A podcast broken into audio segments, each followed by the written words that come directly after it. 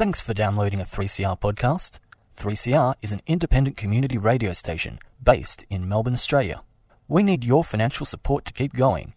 Go to www.3cr.org.au for more information and to donate online. Now stay tuned for your 3CR podcast. Dirt radio. Organic. Friends of the earth. Activism. Underground. Political action. Necessary. Wind farms. Indigenous struggles. Land rights. Anti-nuclear. Nanotechnology. Climate change. Coal barons. Mining magnates. Activists. Educating. Communities. Transforming. Communities. Mobilising a sustainable planet. Get involved now. Friends of the earth. Friends of the earth. Friends of the earth. Dirt radio. Good morning and welcome to Dirt Radio, Friends of the Earth's radio show on 3CR. We're coming to you live from the studio in Fitzroy, and I would like to start by acknowledging the traditional owners of the land, the Wurundjeri people of the Kulin Nation, and pay my respects to elders past, present and emerging. This year at Friends of the Earth, we're celebrating 45 years of resistance. That's 45 years we've been mobilising communities, resisting the oppressive forces of patriarchy and capitalism, and transforming our future to be one where living rivers flourish from their headwaters all the way to sea. My name is Megan, and with me in the studio today is Phil. Good morning, everyone. How are you, Megan? Oh, I'm very well. Yeah, it's a pretty cold Melbourne morning out there. It feels like winter's really come in with a sledgehammer. Oh, it has. Last week in particular. Oh, for sure, for sure. What have we got coming up on the show today? So today on the show, we will be talking to Richard Swain from the Reclaim Kosci campaign. Richard is an Indigenous river guide from the Snowy Mountains and an ambassador for the Invasive Species Council. He's been watching the impacts of feral horses on the national parks and rivers, and has been following the debate around it. That sounds great. So stay tuned, and we'll be talking to Richard after a quick community service announcement. You're on 3CR. Victoria's roadside drug testing program is not about road safety. In last year's governmental inquiry into drug law reform, it was noted that Victoria's RDT program is falling behind on latest evidence regarding impairment. Currently, Victoria Police can charge people for detection of either cannabis, amphetamines, or MDMA. But those detections do not correlate with impairment. Impaired drivers should be removed from the roads, and that's why we're urging an inquiry into Victoria's RDT scheme to ensure that the resources that are currently employed to make our roads safer are being properly used to make our roads safer. Help us refocus road safety onto what makes roads safe. Sign the e-petition parliament.vic.gov.au/council/petitions. And look for the Inquiry into Drug Driving Reform, Petition 117. A 3CR supporter.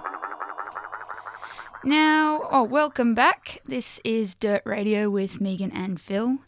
And we've talked about rivers on the show a few times this year, from fish kills to struggling communities on the Barker, the Darling River, but we haven't heard what's happening at the headwaters.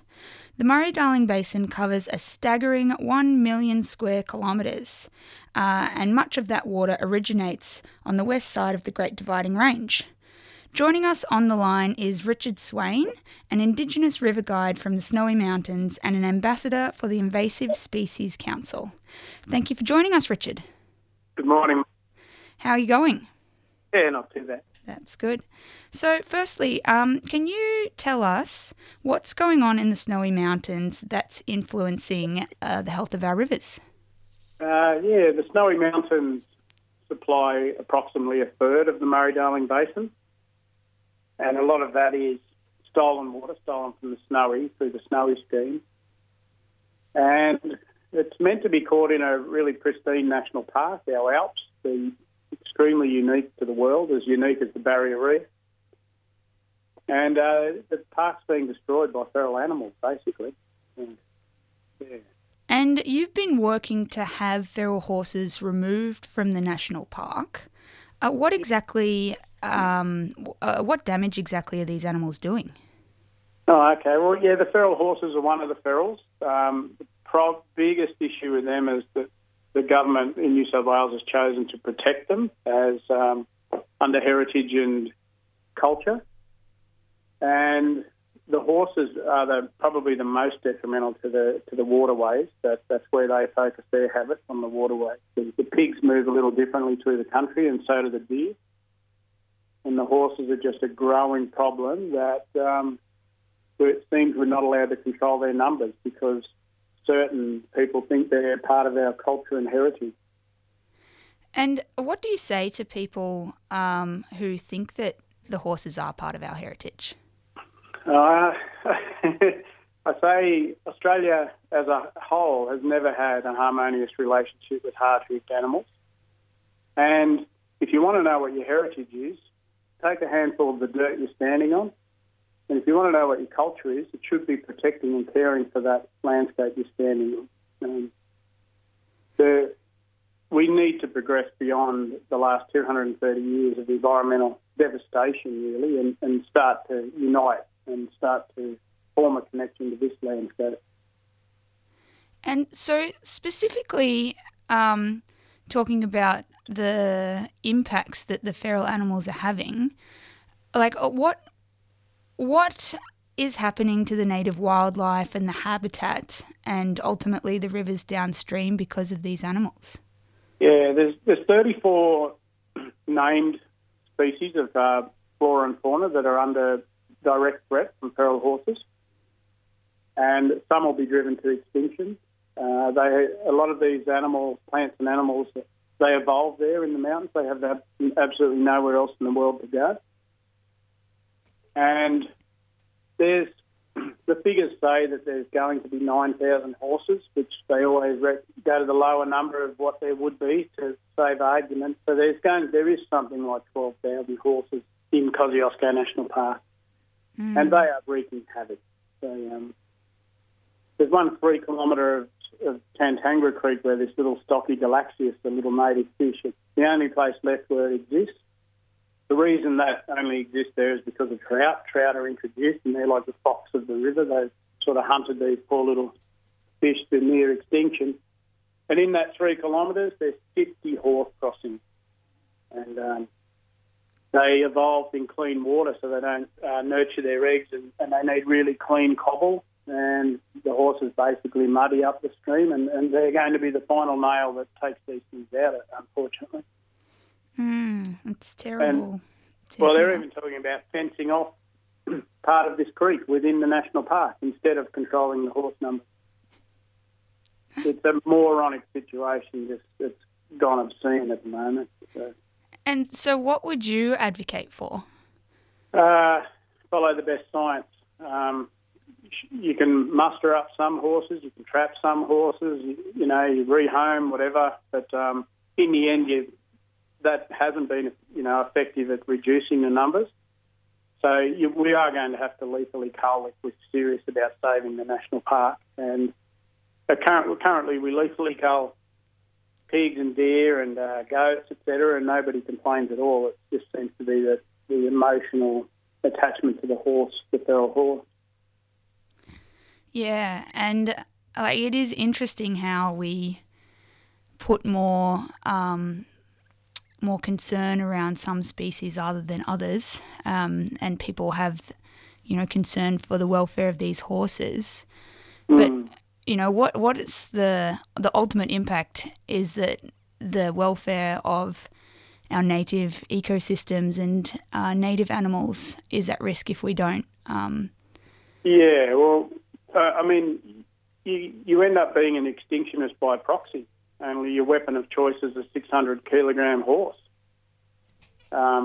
You've got to look at the big picture, and humans have always managed this landscape as long as they've been on it. And sometimes tough calls need to be made, but that's part of the responsibility of this land. Being custodians of this landscape, we need to take that responsibility, and we need to do that. So, where is the government in acting on any of these things? What's the current plan at the moment? Absolutely nowhere. We know that there are...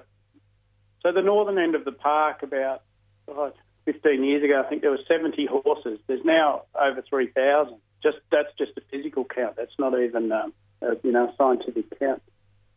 So we know that we could be trapping every day of the week, but we're going to now wait for a community advisory panel. And the reason it's going to be a community advisory panel is because no scientist will agree with having a feral horse destroy our native ecosystem like that. And, I mean, the community is everybody. Perhaps could we be putting people on that panel to offer up different opinions? Yeah, a lot of us boycotted it because we didn't even want to give oxygen to the plan. The New South Wales Labor government, had they got in, they were committed to repealing this abhorrent act. We're now probably going to have to wait three years.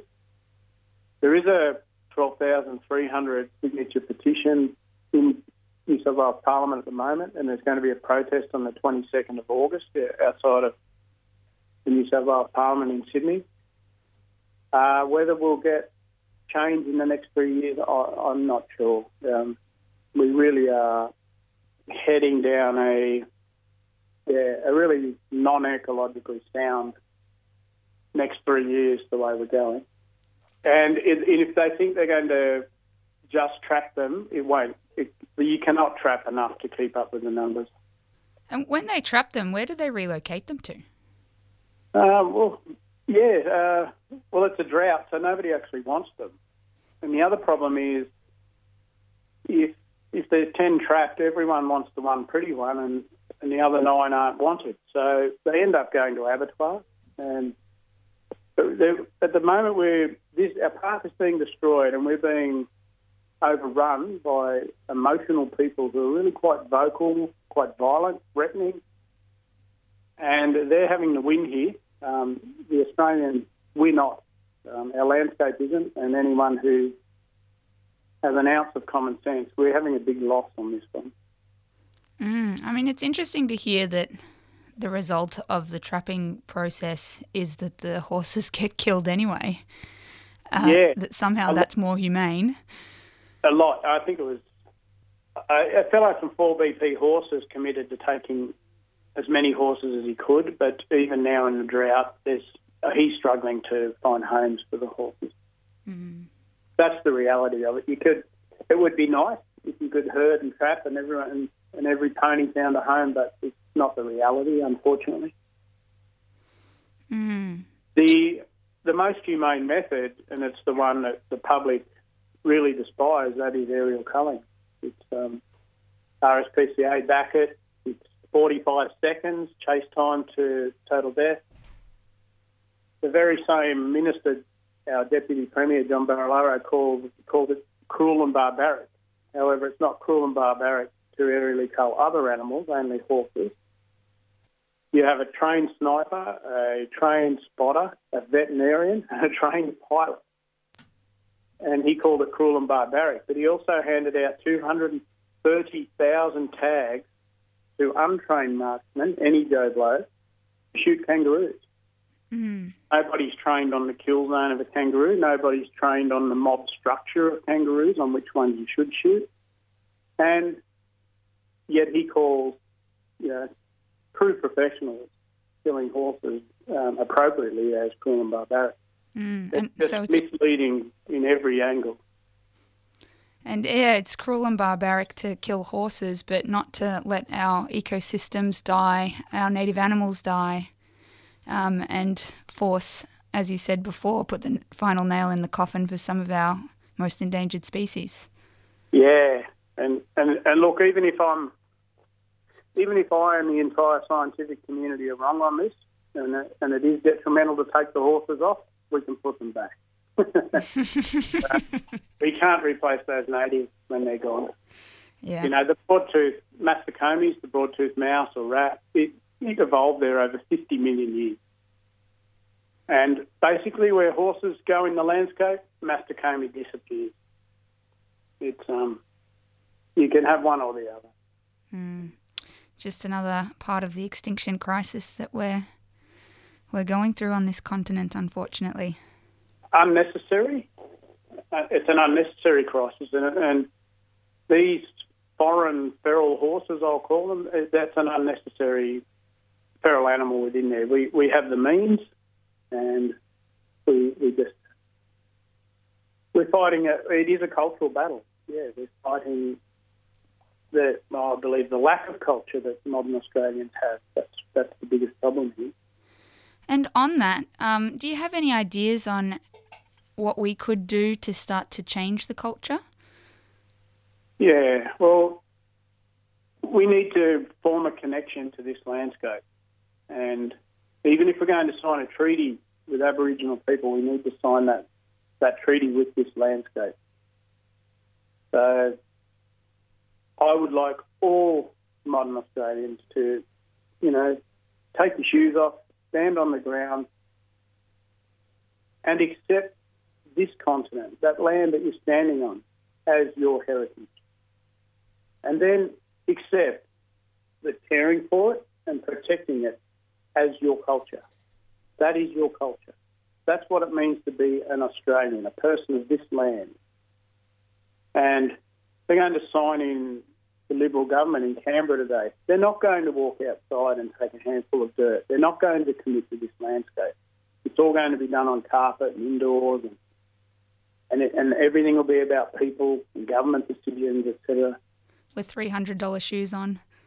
Yeah, but they're missing the root, the very root thing about being an Australian. The very thing that gives us sustenance and provides for us is the land you're standing on. All these decisions, it's currently, we would not be killing the barrier reef if it wasn't in our culture to do so. We're going to keep making these poor decisions like protecting feral animals over and above our native animals unless we get our culture. And we need to get our culture back. And the landscape needs a voice in every discussion. It's very, very powerful words you've got there, Richard. And that's why we'd love to support you in trying to change that culture and get people connecting to country more. We want to launch a social media action where people start taking pictures of their feet in direct contact to the soil, to the land, to the country, and sharing those pictures. Yeah. So would you like to start us off today where you can send us in a photo of your feet on country that is important to you, and we can put that up on the Dirt Radio website? Yeah, my gnarly old feet. Well, there's nothing more beautiful than connecting to country. Doesn't matter what your nails look like. It is important. The day that it's written into the set of neighbours or home and away, that's the day we won't be killing the barrier reef. That's the day we won't have all these bodgy decisions. Yeah, I'm with you there. And we can't. We won't move forward without the best science either. We have a manipulated landscape now, and we're going to need all that good knowledge to move forward. Yeah. Well, thank you very much for joining us on Dirt Radio today, Richard. All right. Thanks, Megan. Yeah, we'll speak to you soon. Good on you. Bye. See ya. And that was Richard Swain, an Indigenous river guide and ambassador for the Invasive Species Council, talking about the feral animals that are causing havoc in the Kosciuszko National Park and the Snowy Mountains. This is Dirt Radio, and we'll be back right after this.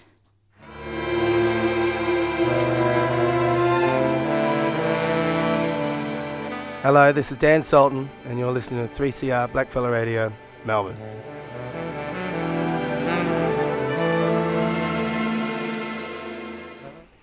You're listening to 3CR. Back with Phil on Dirt Radio. We just heard a wonderful interview done by Megan with Richard Swain, Indigenous river guide from the Snowy Mountains and ambassador for Invasive Species Council, on the impact of feral horses in the Kosciuszko National Park. What a powerful interview. It was great to hear Richard's perspective on that, and also that idea around culture, and really that we need to shift the culture in this country and start connecting literally and spiritually back to the land, and so many of our issues can be resolved around that.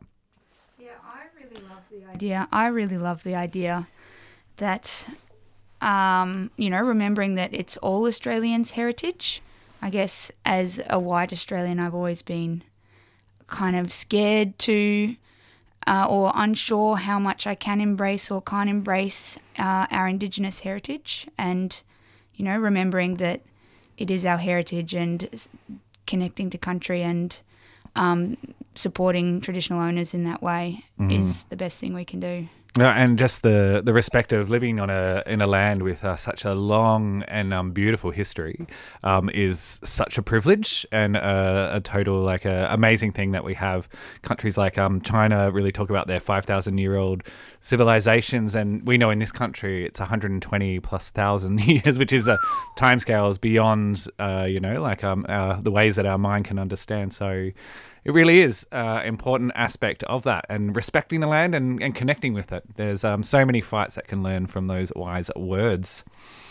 Of course, if you missed the interview and you hear all of those wise words from Richard, then you can catch up with the podcast on 3cr.org.au/dirtradio, where you can hear all of the shows, whether it be Megan, myself, or Em, or right back in history to many other people who've been part of the Dirt Radio crew through history. You can find them online on 3cr.org.au. And don't forget, you can follow the Reclaim Kosci Facebook page to stay up to date with feral horses, and we're going to get you to send us some of your snaps connecting to country. It's easy to ground yourself by placing your bare feet in the soil, take a picture, and then use the hashtag #ConnectToCountry and tweet them out there, or chuck them up on Facebook or Instagram or any of the other social media platforms that people who are old like me don't understand yet. And they use hashtags, hopefully. So that's #ConnectToCountry. Take a picture of your feet in the soil and show how you're beginning your journey on connecting to country. Of course, we've just gone through the Power Radical Radio Radiothon, and it's not too late to donate.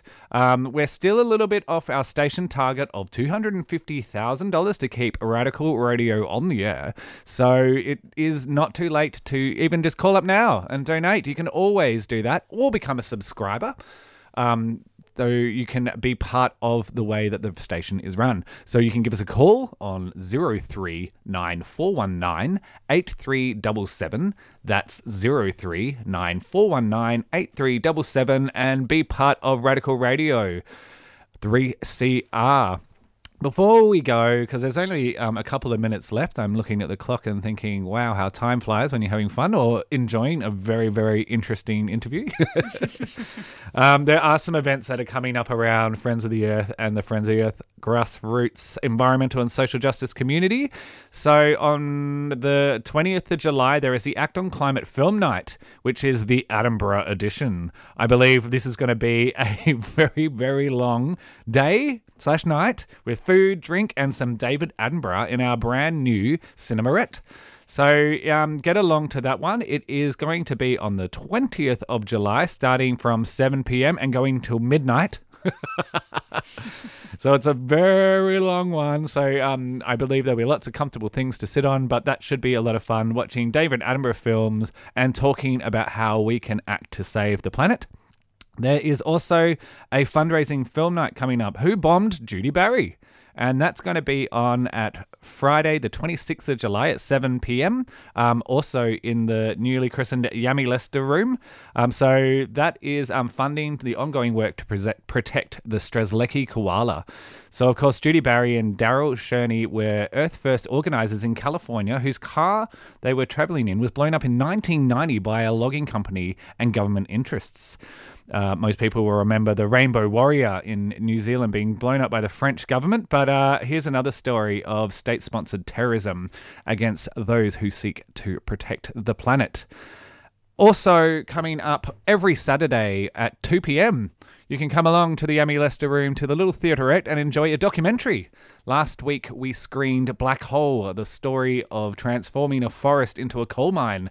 A real tearjerker, looking at the Laird blockade and the resistance against the coal industry that spawned and really captured the imagination of people around the nation back in 2012 through to 2015.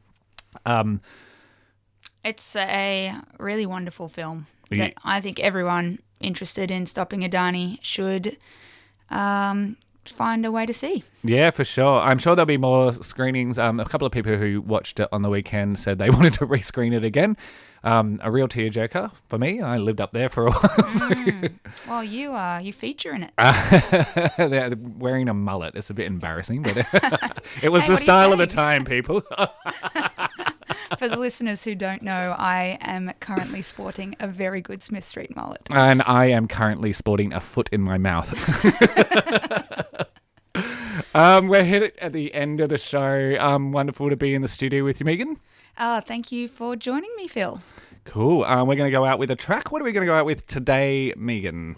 Today we will be listening to the song Walla Is Life by Alara. See you later. Bye.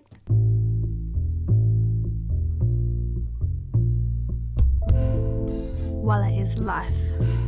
Walla falls from sky.